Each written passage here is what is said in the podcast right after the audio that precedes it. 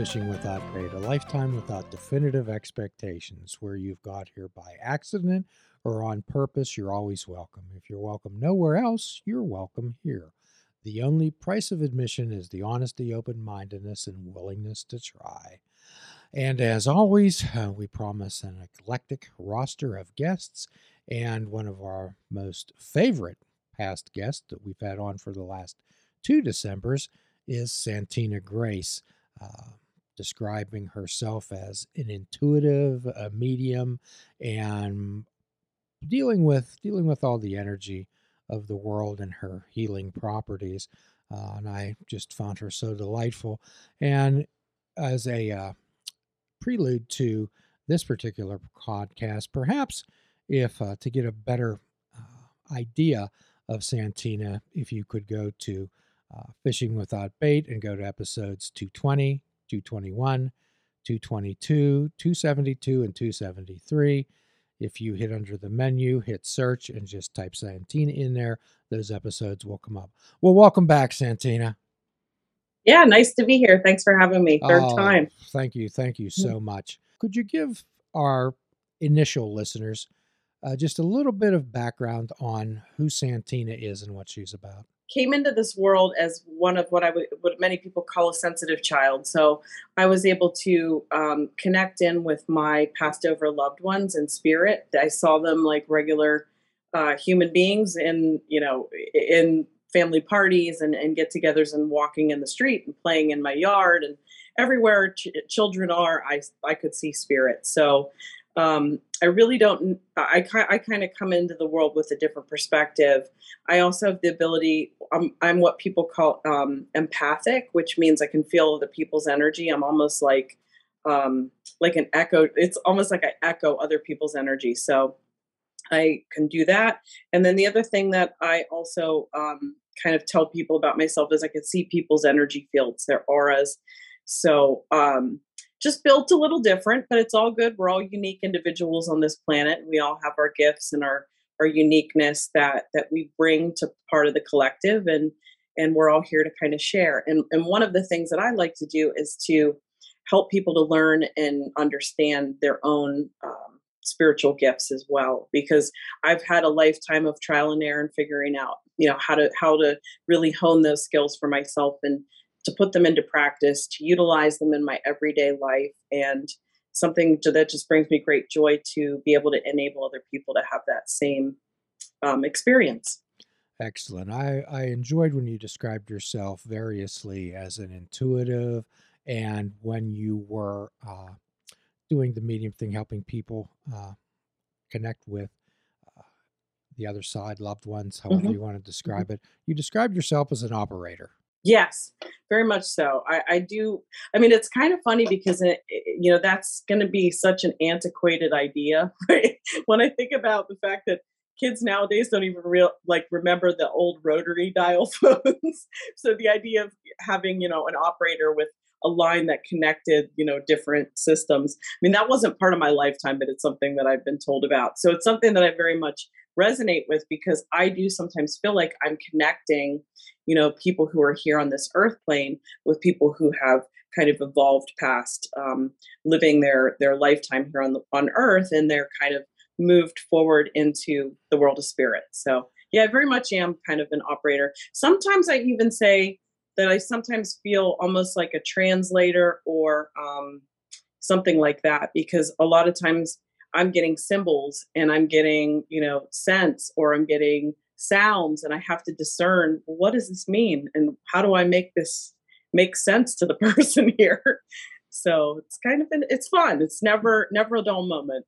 oh, sure, absolutely. So as a uh, therapist, Santina, I help people explain that there's the conscious mind and then mm-hmm. underneath that is the subconscious mind. Mm-hmm. And I liken it to an iceberg, where the top of the iceberg is your conscious mind, and underneath it is your subconscious mind. And I explained to them that it wasn't the top of the iceberg that sunk the Titanic. Uh, so, this subconscious mind communicates with your conscious mind through dreams and imagination.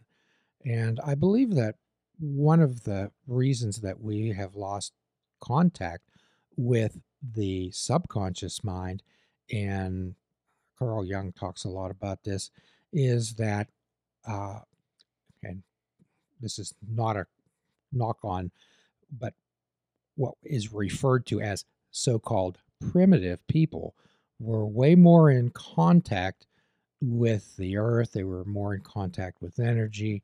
Their life revolved around spiritual practices and connections. Uh, and we seem to have lost that today. And a lot of that Santina has been seemed to replaced by fear. Absolutely. Yeah, I, I definitely have seen that. But I think that people like you and, and, and me, we're here to kind of remind people that we all have light within us. And, you know, even in the darkest of times, it's important for us to understand. And, you know, this time of year in particular, we're, we're a couple days away from the solstice. So we literally are in the darkest of times. Um, it's important to understand and be grateful. Gratitude is one of the most beautiful and magical things that I think that we have um, as tools for us to understand that there's so much to be grateful for. And even if it's if it's hard to think of something just the breath that you breathe the air that you can breathe the the the fact that you can hear what i'm saying the fact that you can hear birds um, the fact that you can see colors. And not everyone has all of these things to be grateful for but you're grateful for the things that you do have. And so it's about kind of bringing that gratitude shining out that light and and at the end of the day i just feel like the biggest thing that um, dispels fear is just knowledge, understanding, compassion, um, and that curiosity to learn. Because to me, I think when you look at the things that you fear, if you really start to pick them apart and look at why is it fearful? Is it something that threatens my life? Okay, then there's a reasonable fear there. Is it something that maybe just is holding me back in my life that I want to dig deeper and do some work on and heal and heal because something happened in my life that that that presented this fear to me and then i clung to it. So um, you do that from a therapeutic standpoint um, in, in one way and i do it from a therapeutic standpoint of being able to see people's energy connecting it with their chakras feeling where the flow of energy is blocked whereas you're you're connecting with both the conscious and unconscious mind we're doing things pretty much the same but in a different kind of way of getting there well we um, often say there's uh, many uh, roads to Pittsburgh, so we all yeah. we all get there. Um, so we often talk about in my type of world that a mind of uncertainty can lead to anxiety, worry, and fear. Uh, so what we want to do is replace that with a mind of awareness and a mind of knowledge. And I was particularly taken when I re-listened to the podcast about when you do the class and you do the energy timeline, uh, not only to the past but also to the future. Could you mm-hmm. could you talk to us about that again? I found that fascinating. Yeah, absolutely. Um, so, so one of the things that I do whenever I'm doing an assessment on someone's energy field, I will actually look at either their auric field or their chakra system, and then I'll connect into where in their lifetime that energy blockage took place. You can actually, I don't know how to. I, I've taught. This is like a very. This is a whole class that I teach, but just to give it to you um, as quick as possible. You kind of feel where it, it you, you, kind of connect into that p- part in the person that you're reading. And then what I do is in my mind, I can actually visualize. And sometimes I'll see it as the, the person will be presented to me and the age that they were. Sometimes I'll see you know, almost like a, a home movie film. I'll see like the the situation or the circumstance that created the issue so that like I said before, uh, sometimes I'm like an interpreter. So I have to actually say what I'm seeing and, and describe it to the person so that they can take it, like what you said before, out of their subconscious mind and bring it back to their conscious mind. So it's it's almost like a hidden memory or or something like that that I kind of unlock. And and sometimes people have a recollection of the situation that I'm talking about. Sometimes we have to dig a little bit deeper and we have to talk about the patterns that they've had in their life since something occurred on their timeline. And I can actually bounce and follow through where in their lifetime this same kind of pattern has happened. And then we talk about do you want to keep the pattern or break it? You know, because to me, the, the law of the universe is always free will. So we have the choice to keep things in place, change things for ourselves, Um, and so that's kind of how I do that. And and so for me, it's it's very much almost like a clairvoyant experience where I'll either see the situation, see the age of the person. Sometimes I'm shown like a calendar, uh, a picture of a calendar, and I'm seeing like the year and the month and the day and all that kind of stuff. So it just kind of depends. It depends on the situation and, and what we're we're trying to read. But that's how I do that. And then when I read into the future, in future situations, what I can do is see if you don't change a pattern or you decide to keep a pattern in place, this is what you can expect. These are the things, this is what you're kind of lining up the energy. This is how you're lining it up to unfold in your life. If you make shifts and changes and step away from some of those old patterns, these are some of the things that you can kind of expect. So to me, I, I feel whenever, you know, I'm doing like a consultation with someone, I'm providing them with all of the, the menu of options of what they want, how they want their life to unfold, and kind of really giving them. I think that the I think many of us don't stop to take the time to think about if I change this, then what? You know, I think a lot of times, and especially these days, it feels like everybody's kind of reacting to things.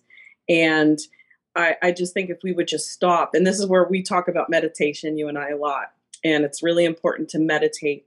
This is where meditation comes in because you can just stop, be in that moment, and kind of give yourself a chance to just feel out possibilities and choices in your life. And I, I often teach this to people to actually just feel. How does that feel to you when you make a choice in your mind, when you make a decision?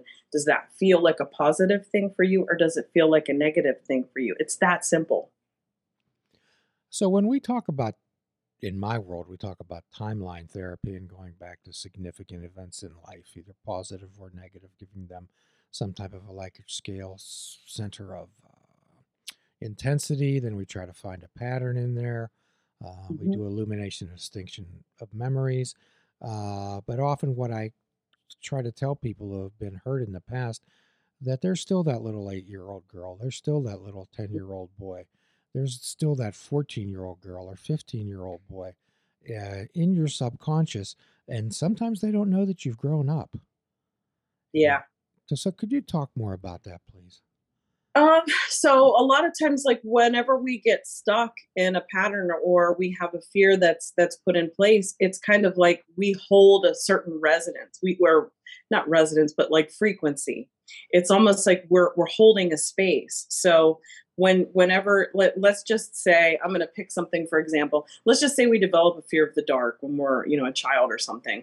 We're always going to have that kind of if we don't kind of look at that and understand where's that coming from? Do i really want that? Do i want to have this fear? Does it help me in my life or does it hold me back?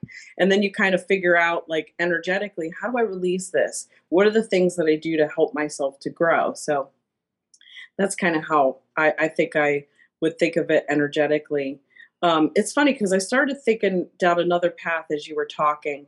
And I was thinking about, you know, you were, you were talking to me earlier about not to change the subject on you because this is your podcast after all.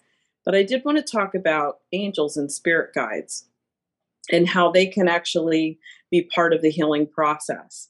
Um, because oftentimes they're, to me, sometimes fears are, are too big for us to feel like we could tackle ourselves. So whenever it feels like that and it's outside of ourselves or outside of our control, that's where I feel it's really, really important for people to have some sort of spiritual connection. And a spirit guide could be a religious figure, you know, it could be, you know, a lot of people like to look at the Blessed Mother or Jesus or Buddha or, you know, Muhammad or whatever, you know, whoever your guru or spiritual teacher is, whoever you want to emulate I, I really feel that there's power in in actually connecting into their energy and using them as a teacher, using them as your spirit guide.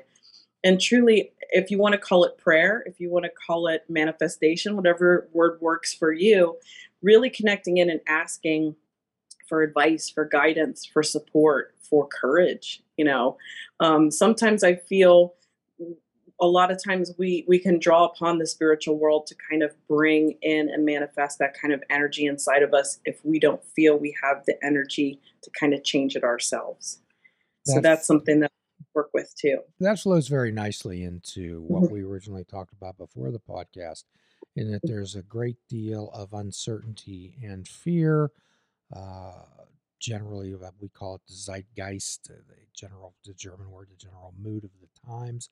And uh, it seems like fear, rather than be confronted in a positive way and dealt with, uh, it's generally being uh, compensated by throwing throwing anger at it. So, could you talk us about Yeah. about the difference between fear and anger, and how you could help someone? Yeah, I honestly think fear and anger are like cousins. They're just anger for me, and I think I said this on other podcasts whenever we've talked. Anger is is actually a healthy emotion. It's it's something healthy that you you know we're all supposed to feel at some point in time. We always give anger this really negative connotation, but when something is is to the point where you're feeling anger with it it's basically uh, uh, to me that's almost like a red flag it's like do something about it then and if it's not something that you can do something about or change then figure out how you can disengage with it or what how you need to kind of resolve it for yourself in a way. So I look at anger as like almost like the match that lights the fire um, in a lot of people because what you realize when you're angry is suddenly you're like you could be so sleepy and so tired and feeling so lazy but if you get angry it's like all of a sudden you're boosted with all this energy. And so it's like well what do you do with all this energy? It's it's a matter of like again this always goes back to meditation but when you can stop and pause and notice that oh my gosh i'm experiencing anger. I'm really mad right now. What can I do with this that's productive and useful to me as opposed to just reacting like I said before like reacting to the the anger or the fear whatever's being pushed at us. Because to me some of and I don't want to get too much into the the state of the world but what I am seeing a lot of is there's a lot of fear mongering. There's a lot of um, fear being kind of um, it's almost like rumors and stuff. It's it's almost like a fear rumor mill of, of some sorts that I see happening, you know, in the media and, and on TV and in the newspapers and every really where that you turn. And this is where I feel very grateful again to bring the gratitude back about being an intuitive because I can feel what do I really need to pay attention to and what's just generally noise and what is just kind of like what are they using to sell their paper or their TV show or whatever. So, um, you know, I just feel that the more that you connect in with your intuition, the more that you understand what resonates with you, what feels good, and what you want to follow, um, that's how you live in your truth. And that's how you can kind of step away from fear, where you can actually take information that's being presented to you. And if it is making you have a reaction of fear or anger, it's kind of our responsibility to take that reaction that we're having, that fear or that anger, and decide what we want to do with it rather than just quickly, you know, have a response. Please check out our website at fishingwithoutbait.com, where you can listen to the show, comment on our discussions, and find out where you can subscribe to our podcast. If you're interested in flying the colors of fishing without bait, click the shop icon on our website we have clothing, mugs, cell phone cases, and so much more. Show the world that you fish without bait. This show is a member of the Sorgatron Media Podcast Network. Find out more at sorgatronmedia.com.